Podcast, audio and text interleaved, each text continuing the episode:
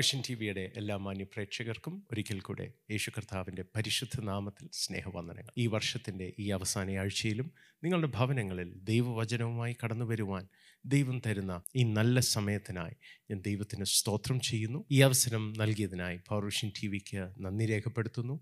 Power vision T വിയുടെ എല്ലാ പ്രവർത്തനങ്ങളെയും ദൈവം ധാരാളമായി അനുഗ്രഹിക്കട്ടെ എന്ന് ആത്മാർത്ഥമായും പ്രാർത്ഥിക്കുന്നു. ഇന്ന് നിങ്ങളോട് എനിക്ക് സംസാരിക്കുവാൻ താല്പര്യമുള്ളത് ഉൽപ്പത്തി പുസ്തകം ഇരുപത്തിയാറാം അധ്യായം അതിന്റെ ഇരുപത്തിമൂന്ന് മുതൽ ഇരുപത്തിയാറ് വരെയുള്ള വാക്യങ്ങളിൽ നിന്നാണ്. ആ വാക്യങ്ങൾ നിങ്ങൾക്കായി ഞാൻ വായിക്കട്ടെ. അവിടെ നിന്ന് അവൻ ബർഷേബയ്ക്ക് പോയി. അന്ന് രാത്രി യഹോവ അവന് പ്രത്യക്ഷനായി. ഞാൻ നിന്റെ പിതാവായ അബ്രഹാമിന്റെ ദൈവമാകുന്നു. നീ ഭയപ്പെടേണ്ട. ഞാൻ നിന്നോട് കൂടെയുണ്ട്. എന്റെ ദാസനായ അബ്രഹാം നിമിത്തം ഞാൻ നിന്നെ അനുഗ്രഹിച്ച് നിന്റെ സന്തതിയെ വർദ്ധിപ്പിക്കും എന്ന് അരുളി ചെയ്തു. അവിടെ അവനൊരു യാഗപീഠം പണിതു. യഹോവയുടെ നാമത്തിൽ ആരാധിച്ചു. അവിടെ തന്റെ കൂടാരം അടിച്ചു. അവിടെയും ഇസഹാക്കിന്റെ ദാസന്മാർ ഒരു കിണർ കുഴിച്ചു. അനന്തരം അഭിമലേക്കും സ്നേഹിതനായ അഹൂസത്തും സേനാപതിയായ ഫീക്കോലും ഗേരാറിൽ നിന്ന് അവന്റെ അടുക്കൽ വന്നു. ഇസഹാക്ക് ഗേരാറിൽ പാർത്തിരുന്ന കാലത്ത് നടന്ന ചില സംഭവ വികാസങ്ങളാണ് നമ്മളെ അറിയിക്കുന്നത്. ഇരുപത്തിയാറാം അധ്യായം തന്നെ ഗേരാറിൽ ഇസഹാക്ക് പാർത്തിരുന്നപ്പോൾ നടന്ന കാര്യങ്ങൾ പലതും നമ്മളെ അറിയിക്കുന്ന ഒരു അധ്യായമാണ് ഗേരാറിലുള്ള ഇസഹാക്കിന്റെ വാസകാലത്ത് വളരെ അനിശ്ചിതത്വവും ഇൻസ്റ്റബിലിറ്റിയും ഉണ്ടായിരുന്ന ഒരു കാലമാണെന്നാണ് ഇരുപത്തിയാറാം അധ്യായം വായിക്കുമ്പോൾ നമുക്ക് മനസ്സിലാകുന്നത്. ഗേരാറിൽ പാർക്കുന്ന സമയത്ത് ഇസഹാക്കിന്റെ ജീവിതത്തിൽ ഭയം നിറഞ്ഞ ഒരു കാലമുണ്ടായിരുന്നു. തന്റെ സുന്ദരിയായ ഭാര്യയെ റിബേക്കയെ സ്വന്തമാക്കുവാൻ വേണ്ടി ഇസഹാക്കിന്റെ ജീവിതത്തെ അപായപ്പെടുത്തുമോ എന്ന് ഭയന്ന് ഇസഹാക്ക് ജീവിച്ചിരുന്ന ഒരു കാലമുണ്ട്. പിന്നീട് ആ ദേശത്തിന്റെ അധിപതി തന്നോട് തന്റെ സംരക്ഷണ ഉറപ്പ് നൽകിയ ശേഷം ഇസഹാക്ക് ആ ദേശത്ത് വിതച്ചു. ക്ഷാമം ഉള്ള ഒരു വർഷം നൂറ് മേനി താൻ കൊയ്യുകയുണ്ടായി. ഈ നൂറ് മേനി കൊയ്ത്ത് കണ്ട് അസൂയ പൂണ്ട് ആ ദേശത്തെ ജനം ഇസഹാക്കിനെ പുറത്താക്കുന്നു. താൻ പിന്നീട് തന്റെ പിതാവിന്റെ കാലത്ത് ഉണ്ടായിരുന്ന കിണറുകൾ അത് ഫിലിസ്തീർ അടച്ചു കളഞ്ഞിരുന്നു അത് താൻ വീണ്ടും കുഴിച്ച് അതിൽ നിന്ന് വെള്ളം ഉപയോഗിക്കാൻ ശ്രമിച്ചപ്പോൾ വീണ്ടും അവിടെ ഷണ്ഠയും കലഹവുമായി. അങ്ങനെ താൻ കുഴിച്ച ചില കിണറുകൾക്കൊക്കെ പേരിട്ടത് തന്നെ ഷണ്ഠയും വഴക്കും എന്നൊക്കെ അർത്ഥം വരുന്ന എബ്രായ വാക്കുകളാണ്. ഒന്നിന്റെ പുറകെ ഒന്നായി വെല്ലുവിളികളും പ്രശ്നങ്ങളും ഭയവും ഒക്കെ അനുഭവിച്ചിരുന്ന കാലമാണ് ഗേരാറിൽ ഇസഹാക്ക് പാർത്തിരുന്ന കാലം. ഈ കഴിഞ്ഞ രണ്ട് വർഷങ്ങളിൽ നമ്മളുടെ ജീവിതവും എടുത്തു നോക്കിയാൽ ലോകമെമ്പാടും ജനം ഭയത്തിൽ ജീവിച്ചിരുന്ന കാലമാണ്. പാൻഡമിക്കിന്റെ പശ്ചാത്തലത്തിൽ പല ബിസിനസ്സുകളും വല്ലാത്ത വെല്ലുവിളികൾ നേരിട്ടു. വ്യവസായം ചെയ്യുന്ന രീതികൾ തന്നെ ഒത്തിരി മാറ്റേണ്ടി വന്നു. പഠന രീതികൾ മാറി. സ്കൂളിൽ പോയി സഹപാഠികളുമായി സഹകരിച്ച് കളിച്ചു വളർന്നിരുന്ന കുഞ്ഞുങ്ങൾ സൂമിലും ഹൈബ്രിഡായ എഡ്യൂക്കേഷൻ പാറ്റേൺസിലേക്കും നീങ്ങേണ്ടി വന്നു. ടീച്ചേഴ്സിന് ഓൺലൈനിൽ ക്ലാസ് എടുക്കാനും പരീക്ഷകൾ നടത്താനും വെല്ലുവിളികൾ ആരംഭിച്ചു. എല്ലാ മേഖലകളിലും നമ്മൾ വെല്ലുവിളികൾ അനുഭവിച്ചു. ഒരു വെയ്വ് തീരുമ്പോൾ അടുത്ത വേരിയന്റിന്റെ പുതിയൊരു വെയ്വ്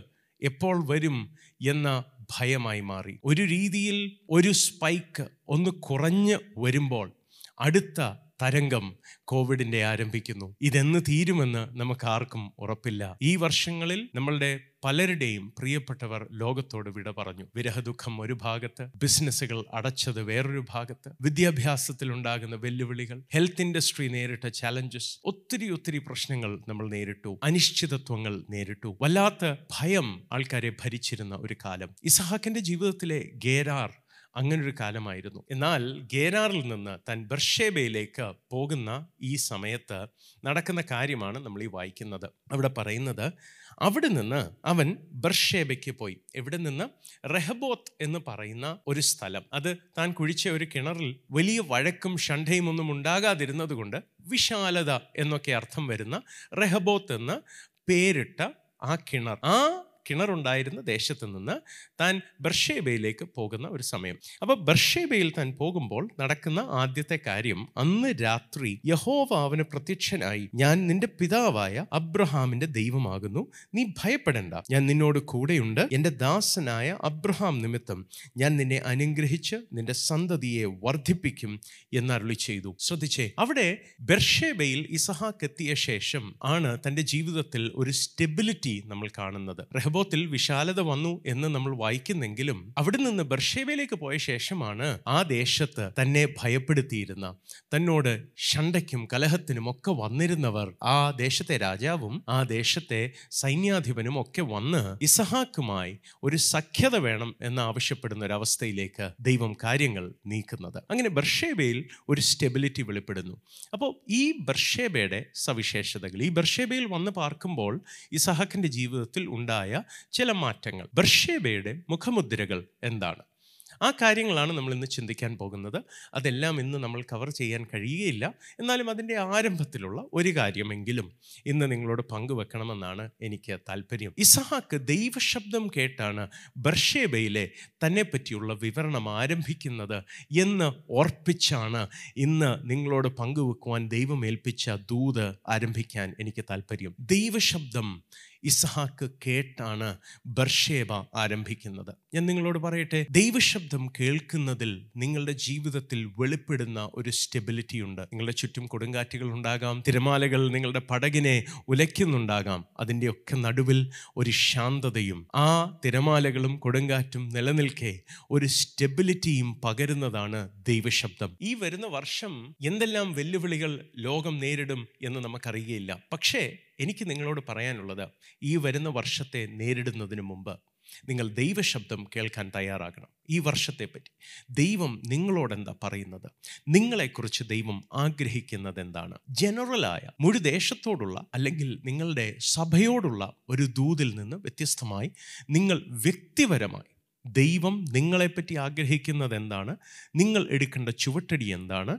എന്ന് കേൾക്കേണ്ടത് ആവശ്യമാണ്. ദൈവശബ്ദം കേൾക്കുക എന്ന് പറയുമ്പോൾ പലപ്പോഴും ആൾക്കാർക്കുണ്ടാകുന്ന ഒരു ചിന്ത ഭാവിയെപ്പറ്റി ഭാവിയിൽ നടക്കാൻ പോകുന്ന കാര്യങ്ങൾ അതെന്താണെന്ന് ദൈവം പറയുന്നോ അതിനനുസരിച്ച് നമ്മൾ നമ്മളുടെ സ്വന്തം ബുദ്ധിയിൽ അടുത്ത നീക്കങ്ങൾ എന്താണെന്ന് തീരുമാനിക്കുന്നതാണ്. എന്നാൽ അതല്ല ഞാൻ പറയാൻ ആഗ്രഹിക്കുന്നത്. ദൈവത്തിന്റെ ആലോചന സ്വീകരിക്കണമെന്നാണ് എനിക്ക് നിങ്ങളോട് പറയാനുള്ളത്. എന്ന് വെച്ചാൽ ഭാവിയിൽ സംഭവിക്കാൻ പോകുന്നത് എന്താണ് എന്ന് കേൾക്കാനുള്ള ആ ഉത്സുകതയേക്കാളും ദൈവമേ ഞാൻ എന്താണ് ചെയ്യേണ്ടത്? ഞാൻ എങ്ങനെയാണ് ജീവിക്കേണ്ടത്? ഏത് കാര്യങ്ങളാണ് നീ എന്നെക്കുറിച്ച് ചെയ്യാനായി ആഗ്രഹിക്കുന്നത് എന്ന് കേൾക്കണം. താൻ ദൈവശബ്ദം കേൾക്കുന്നു എന്ന് പറയുമ്പോൾ നിങ്ങൾ അറിയേണ്ട ഒരു കാര്യം. ഭാവിയിൽ നടക്കാൻ പോകുന്ന കുറേ കാര്യങ്ങൾ അറിയുക എന്നതിലുപരി തന്നെക്കുറിച്ച് ദൈവം എന്താണ് ആഗ്രഹിക്കുന്നത് എന്ന് ഇസഹാക്ക് കേൾക്കുമായിരുന്നു. ഉൽപ്പത്തി പുസ്തകം ഇരുപത്തിയാറാം അധ്യായം ആരംഭിക്കുന്ന സമയത്ത് ഗേറാറിൽ ഒരു ക്ഷാമമുണ്ട്. ആ ക്ഷാമത്തിന്റെ നടുവിൽ ആ ദേശത്ത് പാർക്കുന്നവരൊക്കെ ഈ ക്ഷാമം കാരണം മറ്റ് ദേശങ്ങളിലേക്കൊക്കെ മാറിപ്പോകാനായി ചിന്തിക്കുന്ന കാലം. ആ കാലത്ത് ഇസഹാക്കും അങ്ങനെ ചിന്തിച്ച് പ്ലാൻ ചെയ്തുകൊണ്ടിരിക്കുമ്പോൾ ദൈവം ഇസഹാക്കിനോട് പറയുകയാണ് നീ ഈ ദേശത്ത് പാർക്കണം ഞാൻ ഈ ദേശത്ത് നിന്നെ അനുഗ്രഹിക്കും. ശ്രദ്ധിച്ചേ ഭാവിയിൽ നടക്കാൻ പോകുന്ന കാര്യങ്ങളല്ല പറഞ്ഞത്. ഈ ക്ഷാമം മാറുമെന്നോ നിനക്ക് നൂറുമേനി കൊയ്ത്തുണ്ടാകും എന്ന് കുറേ കാര്യങ്ങളല്ല പറയുന്നത്. നീ എന്ത് ചെയ്യണമെന്ന് ദൈവം പറയുന്നതാണ് ഇസഹാക്ക് കേട്ടത്. ഞാൻ നിങ്ങളോട് പറയട്ടെ. പുതിയ നിയമത്തിൽ കൃപാവരങ്ങളെ പറ്റി പൗലോസ് പറയുമ്പോൾ പറയുന്ന രണ്ട് കൃപാവരങ്ങൾ നിങ്ങളുടെ ശ്രദ്ധയിൽപ്പെടുത്താൻ ഞാൻ ആഗ്രഹിക്കുകയാണ്. ഇംഗ്ലീഷിൽ അതിന് വേർഡ് ഓഫ് നോളജ് എന്നും വേർഡ് ഓഫ് വിസ്ഡം എന്നും പറയുന്നു. വേർഡ് ഓഫ് നോളജ് എന്ന് പറയുന്നത് നോളജ് എന്ന് നമ്മൾ ചിന്തിക്കുന്ന അറിവ്. മലയാളത്തിൽ വേദപുസ്തകം അതിനെ ജ്ഞാനത്തിന്റെ വചനം എന്ന് വിളിക്കുന്നെങ്കിലും മനസ്സിലാകാൻ എളുപ്പത്തിന് പറയാം അറിവിന്റെ ഒരു വാക്ക്. ദൈവം നൽകുന്ന ഒരു അറിവ്. അത് മാനുഷികമായി അറിയാൻ കഴിയാത്ത ഭാവിയെപ്പറ്റിയാകാം ഇപ്പോഴുള്ള കാര്യങ്ങളെപ്പറ്റി ഒരു ഉൾക്കാഴ്ചയാകാം ദൈവം നൽകുന്ന അറിവ്. എന്നാൽ വേർഡ് ഓഫ് വിസ്ഡം എന്ന് പറയുന്നത് മലയാളത്തിൽ പരിജ്ഞാനത്തിന്റെ വചനം എന്ന് തിരുവെഴുത്ത് നമ്മളെ അറിയിക്കുന്ന അതിന്റെ പ്രത്യേകത വിസ്ഡം എന്ന് നമ്മൾ ഇംഗ്ലീഷിൽ ഉപയോഗിക്കുന്ന വാക്ക് പോലെ തന്നെ ദൈവം വിസ്ഡം നമ്മൾക്ക് നൽകുന്നതാണ് സൂപ്പർ നാച്ചുറലായ വിസ്ഡം എന്ന് വെച്ചാൽ നമുക്ക് മാനുഷികമായി ചിന്തിക്കുകയോ നമ്മളുടെ നിഗമനങ്ങളാൽ ഒരു ബോധ്യത്തിലേക്ക് എത്തി ഒരു തീരുമാനമെടുക്കാൻ കഴിയാത്ത രീതിയിലുള്ള വിഷയങ്ങളിൽ ദൈവം സൂപ്പർ നാച്ചുറലായി ഇന്നത് ചെയ്യൂ അല്ലെങ്കിൽ ഇന്നത് ചെയ്യണ്ട. അല്ലേ? ഇന്ന കാര്യം ഇങ്ങനെ വേണം ചെയ്യാനെന്ന് ദൈവം പറയുന്ന ആലോചന. It's the council of God it's the wisdom of God that God is giving you a word of wisdom മിക്ക ആൾക്കാരും ഈ വേർഡ് ഓഫ് നോളജിലാണ് പലപ്പോഴും ദൈവാലോചന കാണുന്നത്. എന്ന് വെച്ചാൽ ഞാൻ ഉദാഹരണം പറയാം. ദൈവം പറയുന്നു ഒരു വിദേശ രാജ്യത്തിന്റെ വാതിൽ ഞാൻ തുറക്കാൻ പോകുകയാണ് എന്ന് പറയുമ്പോൾ അത് കേട്ടിട്ട് ജോലിയും രാജിവെച്ച് ആ രാജ്യത്ത് പോകാൻ വേണ്ടി കാത്തിരിക്കുന്ന ആൾക്കാരെ ഞാൻ കണ്ടിട്ടുണ്ട്. ആ വർഷം അത് നടന്നില്ല അടുത്ത വർഷം നടന്നില്ല. ദീർഘവർഷങ്ങൾ അങ്ങനെ കാത്തിരുന്ന് അവരുടെ കരിയറുകളൊക്കെ വളരെ ജെപ്പർഡൈസ് ചെയ്യുന്ന ആൾക്കാരെ ഞാൻ കണ്ടിട്ടുണ്ട്. പക്ഷേ അത് വേർഡ് ഓഫ് നോളജ് ആയിരുന്നു. എന്ന് വെച്ചാൽ ഭാവിയിൽ ഇത് സംഭവിക്കുമെന്ന് ദൈവം പറഞ്ഞുള്ളൂ. എന്നാൽ ദൈവം എന്ത് ചെയ്യണമെന്ന് പറഞ്ഞില്ലായിരുന്നു. ജോലി രാജിവെക്കാൻ ദൈവം പറഞ്ഞില്ല അവരോട്. പക്ഷേ അത് അവർ ചെയ്തു. സഹോദരങ്ങളെ ഇങ്ങനെ വേർഡ് ഓഫ് നോളജ് അല്ലെങ്കിൽ ദൈവം ഭാവിയെപ്പറ്റി നൽകുന്ന ഒരു അറിവിന്റെ അടിസ്ഥാനത്തിൽ നമ്മൾ നമ്മളുടെ ബുദ്ധി ഉപയോഗിച്ച് ഒരു തീരുമാനം എടുക്കുമ്പോൾ ചിലപ്പോൾ അത് പാളിപ്പോയെന്ന് വരാം. അതുകൊണ്ട് തന്നെ പ്രവചനത്തെയും ജ്ഞാനത്തിന്റെ വചനത്തെയും ഒക്കെ പുച്ഛവും വെറുപ്പും അതിനോടൊരു അരുചി വരുന്നതും ഞാൻ കണ്ടിട്ടുണ്ട് ആൾക്കാർക്ക്. പക്ഷേ അത് പ്രവചനത്തിന്റെ കുഴപ്പമല്ല. വേർഡ് ഓഫ് വിസ്ഡം കേൾക്കാൻ നമ്മൾ തയ്യാറാകണമായിരുന്നു. ഇസാഹക്കിന്റെ ജീവിതത്തിലും നിങ്ങൾ എടുത്തു നോക്കിയാൽ നിങ്ങൾ കാണാൻ പോകുന്നത് അതാണ്. ഇസാഹക്കിന്റെ ജീവിതത്തിൽ എന്താണ് സംഭവിക്കുന്നത്? ഇസാഹക്കിനോട് ഞാനൊരു വേർഡ് ഓഫ് നോളജ് പറഞ്ഞിരുന്നെങ്കിൽ എന്ത് സംഭവിച്ചേനേമെന്ന് നിങ്ങളോട് ഞാൻ പറയട്ടെ. ഇസഹാക്ക് ഗേറാറിൽ പാർക്കുകയാണ്. അവിടെ ക്ഷാമമുണ്ട്. അതിനിടയിൽ ഞാൻ ഒരു പ്രവചനം പറയുകയാണ്. ഒരു വേർഡ് ഓഫ് നോളജ് നൽകുകയാണ് വേർഡ് ഓഫ് വിസ്ഡം അല്ല. ഇസഹാക്ക് കേട്ടത് വേർഡ് ഓഫ് വിസ്ഡം ആണ്. ഈ ദേശത്ത് പാർക്കണം എന്ന ദൈവത്തിന്റെ ആലോചനയായിരുന്നു. പക്ഷേ ഞാനല്ലാതെ ഭാവിയെപ്പറ്റി കുറച്ച് കാര്യങ്ങൾ ഇസഹാക്കിനോട് പറയുന്നുവെന്ന് ഒന്ന് സങ്കല്പിക്കും ഇരുപത്തിയാറാം അധ്യായത്തിൽ നടക്കുന്ന കാര്യങ്ങളെ അടിസ്ഥാനപ്പെടുത്തി ഞാൻ പറയാൻ പോവുകയാണ്. ഇസഹാക്കിനോട് ഞാൻ പറയുന്നു ഗേരാറിൽ ക്ഷാമം നടക്കുകയാണ്. ഇസഹാക്ക് മിസ്രൈമിലേക്ക് പോകാൻ ചിന്തിച്ചുകൊണ്ടിരിക്കുന്നു. ഞാൻ ഇസഹാക്കിനോട് പറയുകയാണ് ഇസഹാക്കെ നീ ഈ ദേശത്ത് തന്നെ പാർക്കാൻ പോകുന്നു. ഈ ദേശത്ത് നീ പാർക്കുന്ന കാലത്ത് നീ ഭയത്തിലായിരിക്കും ജീവിക്കേണ്ടി വരുന്നത്. നിന്റെ ഭാര്യയെ ഓർത്ത് നിന്റെ ജീവനെ ഓർത്ത് നീ ഭയന്ന് ജീവിക്കും. പക്ഷേ ദൈവം നിന്നെ സഹായിക്കും. ഈ ക്ഷാമത്തിന്റെ നടുവിലും അഭിമലേഖ് രാജാവിന് നിന്നോട് പ്രസാദം തോന്നി. നിനക്ക് സംരക്ഷണം നൽകുന്നതുകൊണ്ട് നീ ഈ ദേശത്ത് വിതയ്ക്കുകയും നൂറുമേനി കൊയ്യുകയും ചെയ്യും. എങ്കിലും അതിനാൽ വരുന്ന ഉയർച്ചയാൽ ഈ ജനത്തിന് നിന്നോട് അസൂയ തോന്നി. നിന്നെ ഈ ദേശത്ത് നിന്ന് ആട്ടിപ്പായിക്കും. നീ പോകുന്ന ഇടത്തൊക്കെയും നീ കുഴിക്കുന്ന കിണറുകൾ വിവാദമായി മാറും. അവിടെ ഷണ്ഠയും കലഹവുമായിരിക്കും. നിന്റെ ജീവിതത്തിൽ ദീർഘകാലം ഈ ദേശത്ത് സ്വസ്ഥതയുണ്ടായിരിക്കുകയില്ല ഈ ഒരു സന്ദേശം കേൾക്കുന്ന ഇസഹാക്ക് ആ ദേശത്ത് പാർക്കാൻ പോകുകയല്ല ചെയ്യുന്നത്. എന്റെ ചിന്തയിൽ നിങ്ങളെപ്പോലെ എന്നെപ്പോലെ ഒരാളാണ് ഇസഹാക്കെങ്കിൽ അന്ന് രാത്രി തന്നെ വണ്ടി പിടിച്ച് വേറൊരു ദേശത്ത് പോകും. സഹോദരങ്ങളെ ഞാൻ പറയട്ടെ ആരാണ് ഭയത്തിൽ ജീവിക്കാൻ ആഗ്രഹിക്കുന്നത്? ആരാണ് സ്ഥിരം കലഹത്തിൽ ജീവിക്കാൻ ആഗ്രഹിക്കുന്നത്? ആരാണ് ദേശക്കാരുടെ വെറുപ്പ് സമ്പാദിച്ച് ജീവിക്കാൻ ആഗ്രഹിക്കുന്നത്? ആരും ആഗ്രഹിക്കുന്നില്ല. ഇസഹാക്കും ആഗ്രഹിക്കുകയില്ലായിരുന്നു. പക്ഷേ ഇസഹാക്കിന് ഒരു വേർഡ് ഓഫ് നോളജ് അല്ല ദൈവം കൊടുത്തത്. ഭാവിയിൽ ഇങ്ങനെയൊക്കെ സംഭവിക്കാൻ പോകുന്നു എന്ന് പറയുവല്ല ചെയ്തത്. നീ എന്താ ചെയ്യേണ്ടത് എന്ന് ഞാൻ പറഞ്ഞു തരാം. ആ ഒരു ആംഗിൾ ദൈവം ആലോചന പറയുന്ന ദൈവം വിസ്ഡം അറിയിക്കുന്ന രീതിയിൽ ദൈവശബ്ദം കേൾക്കാൻ നമ്മൾ തയ്യാറാകണം. അങ്ങനെ ഒരു ദൈവശബ്ദം നമ്മൾ കേൾക്കാൻ തയ്യാറായാൽ സഹോദരങ്ങളെ ജീവിതത്തിൽ വെല്ലുവിളികൾ വന്നെന്ന് വന്നേക്കാം. ഈ സഹാക്കിന്റെ ജീവിതത്തിൽ ദൈവശബ്ദം കേട്ടതിന് ശേഷം ഭയം വന്നു. ആ ദേശത്ത് ക്ഷാമം മാറിയില്ല. പക്ഷേ അതിന്റെ നടുവിലും ആ ഭയം നിലനിൽക്കെ ദൈവം ആ ഭയത്തിന് ശമനം വരുത്തി ആ ദേശത്ത് ഒരു കൊയ്ത്ത് നൽകി. ആ ക്ഷാമത്തിന്റെ നടുവിൽ ആ വരൾച്ചയുടെ നടുവിൽ ഒരു നൂറുമേനി കൊയ്ത്ത് ഇസഹാക്കിന് കൊടുത്തു. നിങ്ങളുടെ ചുറ്റും നിങ്ങളുടെ ദേശത്ത് പ്രശ്നങ്ങൾ നിലനിൽക്കെ നിങ്ങളെ കരുതാനും പോറ്റുവാനും ദൈവത്തിന് കഴിയും. ദൈവാലോചന അന്വേഷിക്കാൻ നിങ്ങൾ തയ്യാറാകണം. ഏലിയാവിന്റെ കാലത്ത് വിധവയുടെ കഥ നമുക്കറിയാം. ആ വിധവയ്ക്ക് തനിക്കും തന്റെ മകനും ആഹാരം കഴിക്കാൻ നിവൃത്തിയില്ലാതെ ബുദ്ധിമുട്ടുന്ന സമയം ദൈവം തനിക്ക് വേണ്ടി അത്ഭുതകരമായി കരുതിയതോടെ അവിടെ പറയുന്നത് തന്റെ കുടുംബക്കാരുൾപ്പെടെ എല്ലാവരും തന്റെ വീട്ടിൽ നിന്ന് ആഹാരം കഴിക്കുന്ന ഒരവസ്ഥ വന്നു. ആ ദേശത്ത് വരൾച്ചയുണ്ട് മഴ പെയ്യുന്നില്ല. മൂന്ന് വർഷത്തോളം മഴയില്ലാതെ വരൾച്ചയുടെ നടുവിൽ ക്ഷാമത്തിന്റെ നടുവിൽ ഈ സഹോദരിയുടെ ഭവനത്തിൽ എണ്ണ തീരാതെയും മാവ് കുറയാതെയും ദൈവം അത്ഭുതകരമായി കരുതി.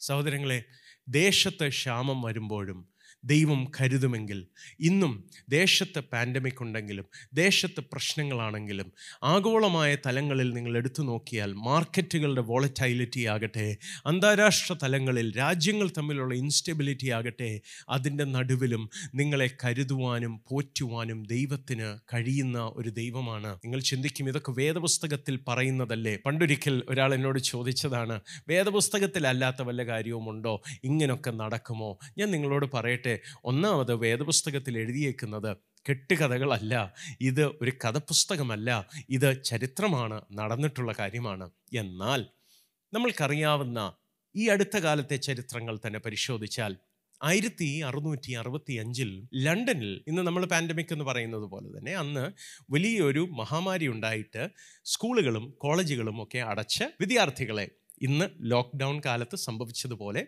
അന്നും നൂറ്റാണ്ടുകൾക്ക് മുമ്പ് അവർക്ക് മരുന്ന് കണ്ടെത്താൻ കഴിയാഞ്ഞ ഒരു അസുഖമായിരുന്നു. കുഞ്ഞുങ്ങളെയൊക്കെ വീടുകളിലേക്ക് പറഞ്ഞുവിടുന്ന ഒരു അവസ്ഥയുണ്ടായി. അങ്ങനെ ഈ ലോക്ക്ഡൗണിന്റെ നടുവിൽ ഭവനങ്ങളിലേക്ക് കുഞ്ഞുങ്ങളെ പറഞ്ഞു വിട്ടതിന്റെ കൂട്ടത്തിൽ ഒരു കുഞ്ഞ് വീട്ടിൽ മടങ്ങിപ്പോയി. താൻ കോളേജില്ല സ്കൂളില്ല അന്ന് സൂമില്ല അന്ന് സ്കൈപ്പില്ല ഇന്ന് നമ്മൾ ഉപയോഗിക്കുന്ന ഇന്റർനെറ്റോ അതിന്റെ സംവിധാനങ്ങളോ ഒന്നുമില്ലാത്ത കാലം. താൻ കോളേജിൽ പഠിപ്പിച്ച മാത്സിന്റെ പ്രോബ്ലംസ് കണക്കിന്റെ പ്രശ്നങ്ങൾ താൻ വീട്ടിലിരുന്ന് സോൾവ് ചെയ്യുകയാണ്. താൻ അന്ന് സോൾവ് ചെയ്ത് ഒറ്റയ്ക്ക് സാറന്മാരില്ല ഫോണില്ല ഒന്നുമില്ല. താൻ സോൾവ് ചെയ്ത് ആ സൊല്യൂഷൻസ് താൻ അന്ന് എഴുതിയതൊക്കെ ആണ് ഇന്ന് കാൽക്കുലസിന് അടിസ്ഥാനമായി തീർന്നത്. ആ വിദ്യാർത്ഥിയുടെ പേര് സർ ഐസക് ന്യൂട്ടൺ എന്നാണ്. ഐസക് ന്യൂട്ടൺ എന്ന് പറയുമ്പോൾ നിങ്ങൾ ആദ്യം ഓർക്കുന്നത് ഒരാളുടെ തലയിൽ ഒരു ആപ്പിൾ വീണ കഥയായിരിക്കും. അതേ ഐസക് ന്യൂട്ടന്റെ കാര്യമാണ് ഞാൻ ഈ പറയുന്നത്. ആ ഐസക് ന്യൂട്ടന്റെ തലയിൽ ആപ്പിൾ വീണതും ഈ ലോക്ക്ഡൗണിന്റെ നടുവിലാണ്. അല്ലാതെ തൻ ക്ലാസ് ബങ്ക് ചെയ്ത് പുറത്ത് ആപ്പിൾ ട്രീയുടെ കീഴിൽ പോയി ഇരുന്നപ്പോഴല്ല ആപ്പിൾ വീണത്. ഒരു ലോക്ക്ഡൗണിന്റെ നടുവിൽ കൂട്ടുകാരുമായിട്ട് കളിക്കാൻ ഒക്കാതെ തന്റെ സഹപാഠികളുമായിട്ട് ഇന്ററാക്ഷൻ ഇല്ലാതെ ഒറ്റയ്ക്ക് വീട്ടിലിരുന്ന കാലത്താണ് ഐസക് ന്യൂട്ടൻ കാൽക്കുലസും അങ്ങനെ തൻ്റെ പല സയൻസിനുള്ള കോൺട്രിബ്യൂഷൻസും വെളിപ്പെടുന്നത് ഒരു ലോക്ക്ഡൗണിൻ്റെ നടുവിലാണ് ഈ ലോക്ക്ഡൗണിൻ്റെ നടുവിലാണ് ഈ ആപ്പിൾ തലയിൽ വീഴുന്നതും ഗുരുത്വാകർഷണത്തെ പറ്റിയുള്ള തൻ്റെ കണ്ടുപിടുത്തങ്ങളൊക്കെ അരങ്ങേറുന്നത് ആ കാലത്താണ് That is when he formulated what we today call the laws of motion and the laws of gravity. It happened in the middle of a lockdown where everything was shut down, where nothing was working, when things were looking bleak and down. Isaac Newton was progressing. In fact, when you looked at science, and medical science did not even have a solution to the plague at hand, science was making leaps and bounds in the home of Sir Isaac Newton.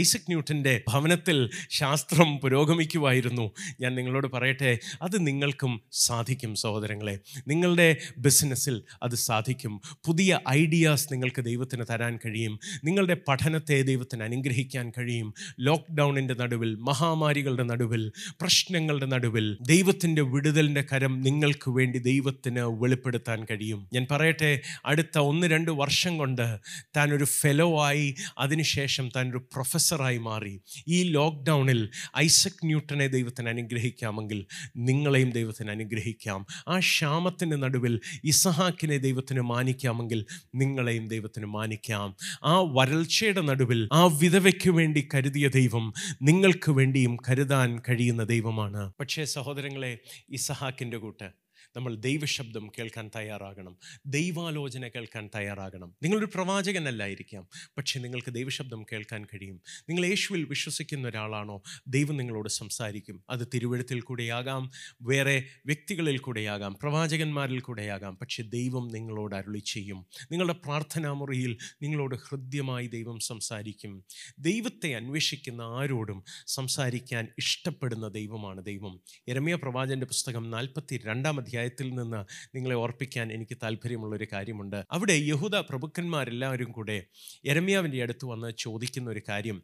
അവർ ദൈവത്തെ വിട്ട് അകന്നു മാറി ദൈവത്തിന്റെ ന്യായവിധിക്ക് പാത്രരായി ഇരിക്കുന്ന ജനമാണ്. Babylon അവരെ പ്രവാസത്തിലേക്ക് പിടിച്ചുകൊണ്ട് പോകും എന്ന് ഭയന്ന് അവർ യരമ്യാവിനോട് ചോദിക്കുന്നു ഒന്ന് പ്രാർത്ഥിച്ച് പറയുമോ? ഞങ്ങൾ മിശ്രൈമിലേക്ക് ഓടിപ്പോകണോ? വേണ്ടയോ? എന്ന്. യരമിയാവ് പ്രാർത്ഥിക്കുന്നു. പത്ത് ദിവസത്തിന് ശേഷം തനിക്കൊരു വെളിപ്പാട് ദൈവം പകരുന്നു. യരമിയ പ്രവാചന പുസ്തകം നാൽപ്പത്തിരണ്ടാം അധ്യായം അതിന്റെ ഒന്നു മുതൽ താഴോട്ടുള്ള വാക്യങ്ങൾ വായിച്ചാൽ നിങ്ങൾക്കത് മനസ്സിലാവും. എന്നിട്ട് അവിടെ ദൈവം പറയുന്ന വാക്ക് നിങ്ങളെ വായിച്ച് കേൾപ്പിക്കാൻ എനിക്ക് താല്പര്യമുണ്ട് അത് അതിന്റെ ഒൻപതും പത്തും പതിനൊന്നും വാക്യങ്ങളാണ്. നിങ്ങൾക്കായി ഞാൻ വായിക്കട്ടെ. നിങ്ങളുടെ അപേക്ഷ ബോധിപ്പിപ്പാൻ നിങ്ങൾ എന്നെ പറഞ്ഞയച്ച ഇസ്രായേലിന്റെ ദൈവമായ യഹോവ ഇപ്രകാരം അരുളി ചെയ്യുന്നു നിങ്ങൾ ഈ ദേശത്ത് പാർത്തുകൊണ്ടിരിക്കുമെങ്കിൽ ഞാൻ നിങ്ങളെ പൊളിച്ചു കളയാതെ പണികയും നിങ്ങളെ പറിച്ചു കളയാതെ നടുകയും ചെയ്യും.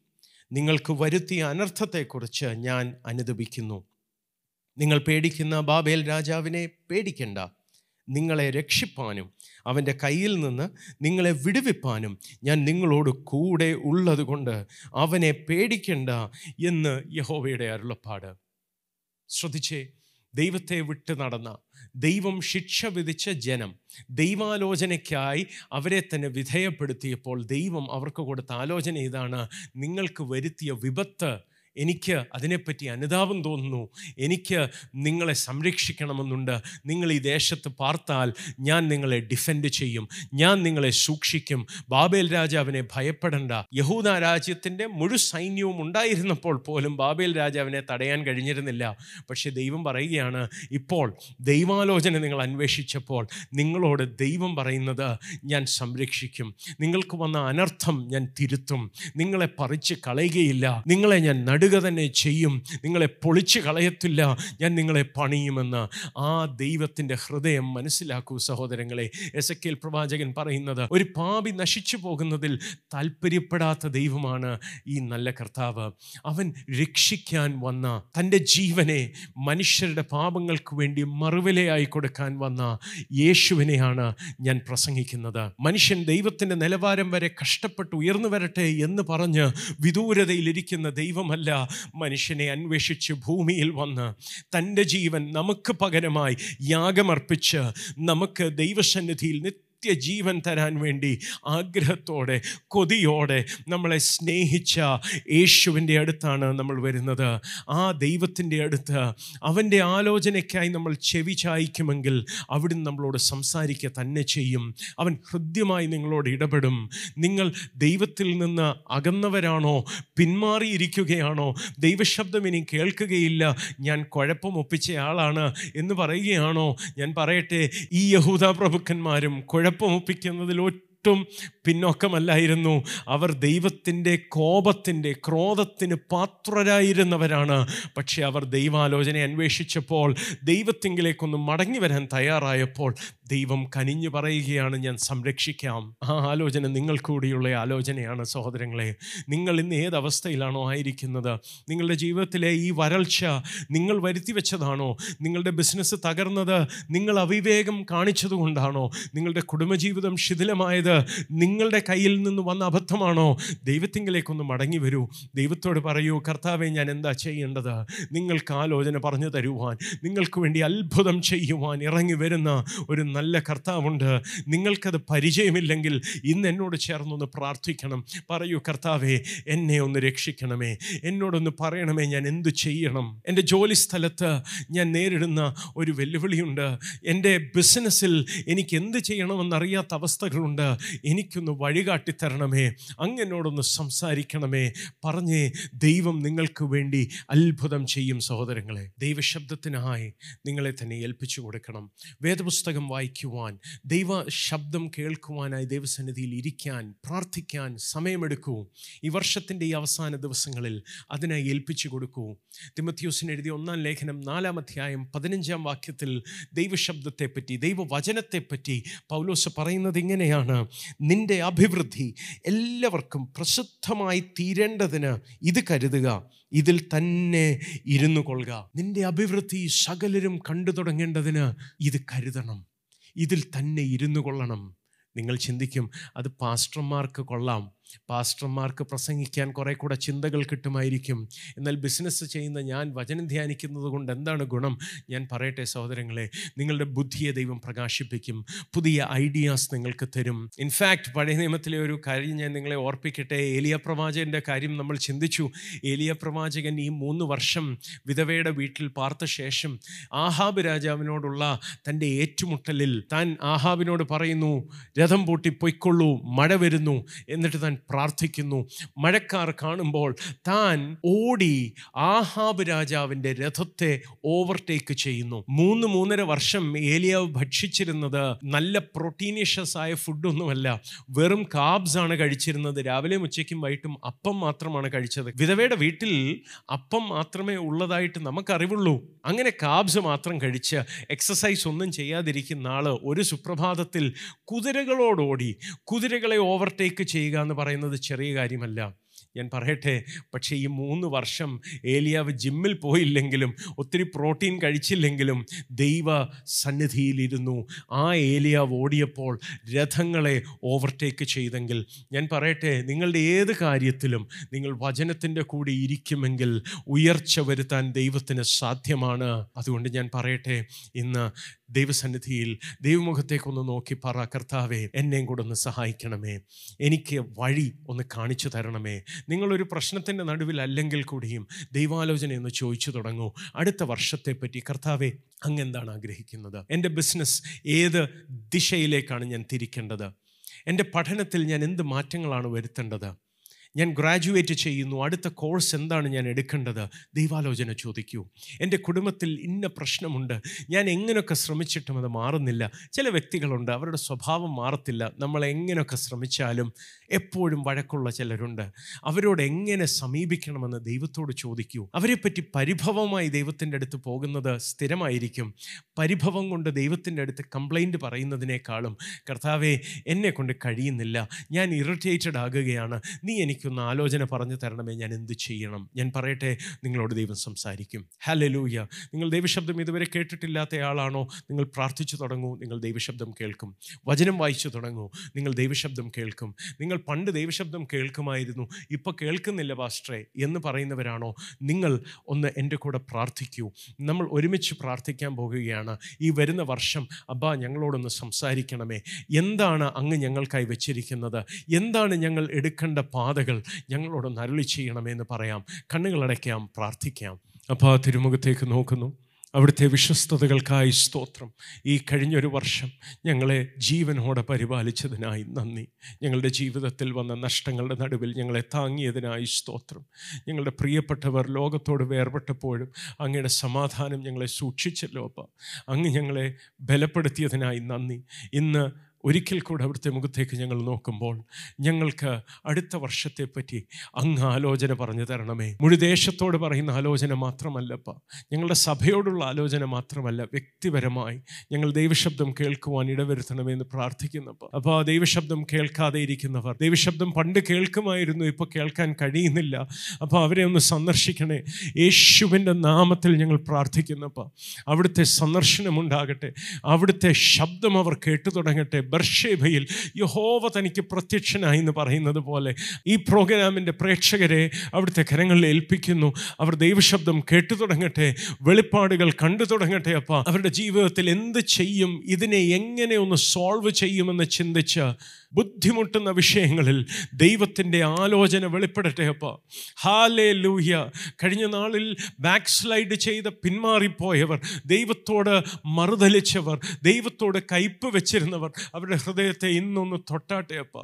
ഓ ഹാലേ ലൂഹ്യ ഹാലേ ലൂഹ്യ അപ്പ കരുണ ചെയ്യണമേ. അവിടുത്തെ ജനത്തെ അങ്ങൊന്ന് സന്ദർശിക്കണമേ അപ്പ. അങ്ങയിലേക്ക് ഞങ്ങളെ ഒന്ന് ആകർഷിക്കണമേ. അങ്ങയോട് കുറെ കൂടെ അടുക്കുവാൻ ഞങ്ങൾക്ക് കൃപ ചെയ്യണമേ.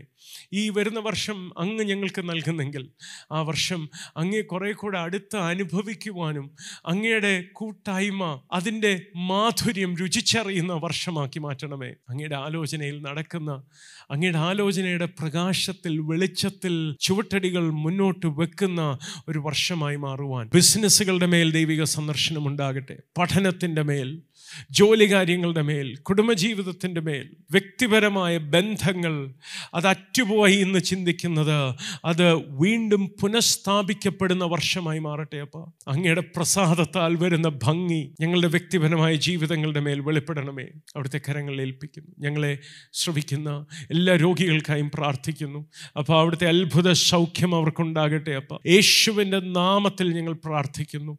ശരീരത്തിൽ ബലക്കുറവ് വന്നവരുടെ മേൽ ബലം വ്യാപരിക്കട്ടെ അപ്പ. യേശുവിന്റെ നാമത്തിൽ ഞങ്ങൾ പ്രാർത്ഥിക്കുന്നു. അങ്ങനെ സംഭവിക്കട്ടെ തളർന്നു പോയ ശരീരങ്ങൾ ബലപ്പെട്ടു വരട്ടെ. ദൈവിക ജീവൻ വ്യാപരിക്കേണ്ടതിനായി പ്രാർത്ഥിക്കുന്നപ്പോൾ പോസ്റ്റ് കോവിഡ് സിംറ്റംസായി ഭാരപ്പെടുന്നവർക്കായി പ്രാർത്ഥിക്കുന്നു. അവിടുത്തെ റെസ്റ്റോറേഷൻ അവർക്കുണ്ടാകട്ടെ. യേശുവിന്റെ നാമത്തിൽ ഞങ്ങൾ പ്രാർത്ഥിക്കുന്നു. അങ്ങനെ അങ്ങ് ചെയ്യണമേ അപ്പ. ഇസഹാക്കിന് ബർഷേബയിൽ കർത്താവെ വന്ന സ്റ്റെബിലിറ്റി പോലെ ലൈഫിൽ സ്റ്റെബിലിറ്റി ഉണ്ടായി തുടങ്ങട്ടെ അപ്പ. ദൈവശബ്ദം കേട്ട് ദൈവകരങ്ങളിൽ ഏൽപ്പിച്ച് ദൈവവഴിയിൽ നടക്കുവാൻ കൃപ ചെയ്യണമേ. സാമ്പത്തിക ഞെരുക്കം അനുഭവിക്കുന്നവർക്കായി പ്രാർത്ഥിക്കുന്നു. അവർക്ക് വിശാലതകൾ ഉണ്ടായി തുടങ്ങട്ടെ അപ്പ. വഴികൾ അങ്ങ് തുറന്നു കൊടുക്കണേ അപ്പ. അവിടുത്തെ നാമത്തെ ഞങ്ങൾ ഉയർത്തും. യേശു ക്രിസ്തുവിൻ പരിശുദ്ധ നാമത്തിൽ തന്നെ അപ്പ. Amen amen amen